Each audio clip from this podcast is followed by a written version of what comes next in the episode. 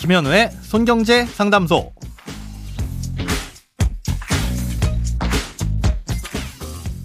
새는 돈 맞고 숨은 돈 찾아드립니다. 손경제 상담소 김현우입니다.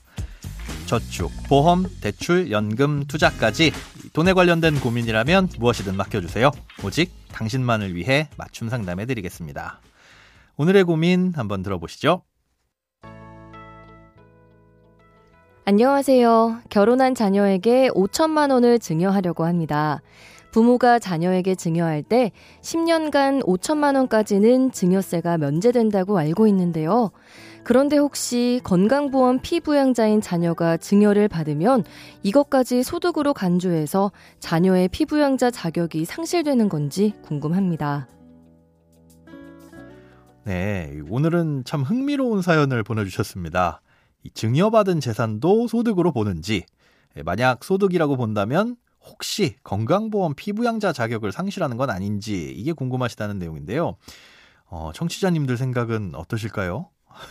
하나하나 한번 알아보겠습니다. 자, 누군가에게 자신의 재산을 무상으로 주는 걸 증여라고 하죠. 음, 이런 증여는 보통 부모님이 자녀에게 해주시는 경우가 많지만 꼭 뭐 부모 자식 간이 아니더라도 무상으로 재산을 준다면 모두 증여에 해당됩니다. 원래대로라면 증여를 받는 사람은 그 재산의 규모에 따라서 적게는 10%에서 뭐 많게는 50%까지 세금을 내야 되는데요. 하지만 우리나라 상속증여세법에서는 이 10년의 기간 동안 일정 금액까진 증여를 받더라도 세금을 내지 않도록 증여공제라는 걸 해줍니다. 어, 이 증여공제 덕분에 부부간에는 6억 원까지 세금 없이 증여를 해줄 수가 있고요. 부모가 자녀에게 증여를 해줄 땐 미성년 자녀에게는 2천만 원까지, 성년인 자녀에겐 5천만 원까지는 세금을 부과하지 않습니다. 10년 내에 그 금액을 초과해서 증여하게 되면 그 초과분부터 과세가 되는 겁니다. 자, 그러면 증여를 받은 자녀의 입장에선 이 돈을 소득으로 보아야 하느냐? 그렇지는 않습니다. 이 소득세법을 살펴보면요. 무상으로 받은 자산은 총 수입 금액에서 제외한다. 이렇게 정의하고 있습니다. 증여세는 내야겠지만 아, 이에 대한 소득세는 뭐 이중으로 부과되지는 않겠죠. 건강보험법에서도 증여나 상속은 소득으로 보지 않으니까 걱정 안 하셔도 되는데 다만 현금이 아닌 부동산을 증여하는 경우에는 자산 기준을 초과하는지 이건 별도로 좀 살펴보셔야 됩니다. 자, 그런데 증여를 받은 사람이 피부양자가 아니라 증여를 해주는 사람이 조심해야 될 상황이 있습니다. 부동산 같은 걸 증여해 줄 때 보증금이나 대출이 포함된 상태에서 증여를 해주는 경우가 있는데요. 예를 들어서 대출이 하나도 없는 5억짜리 집과 대출이 3억 원 끼어 있는 5억짜리 집은 물려받는 입장에서 가치가 다르겠죠. 음, 그래서 증여세도 다르게 매겨집니다.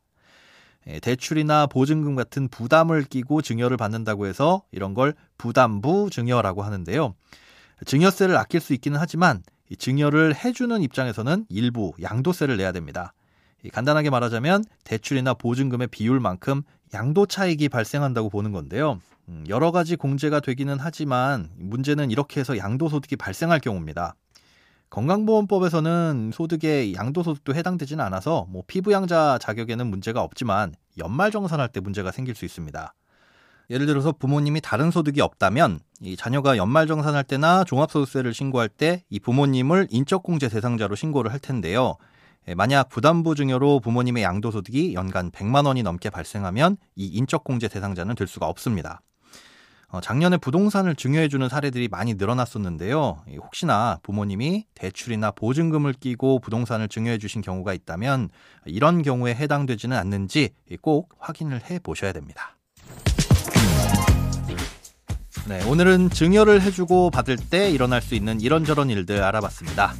크고 작은 돈 걱정은 누구에게든 있죠. 혼자 끙끙 앓지 마시고요. imbc.com 손경제 상담소 홈페이지에 오셔서 사연 꼭 남겨주세요. 여러분의 통장이 활짝 웃는 그날까지 1대1 맞춤 상담은 계속됩니다. 돈 모으는 습관 손경제 상담소 내일도 새는 돈 맞고 숨은 돈 찾아드릴게요.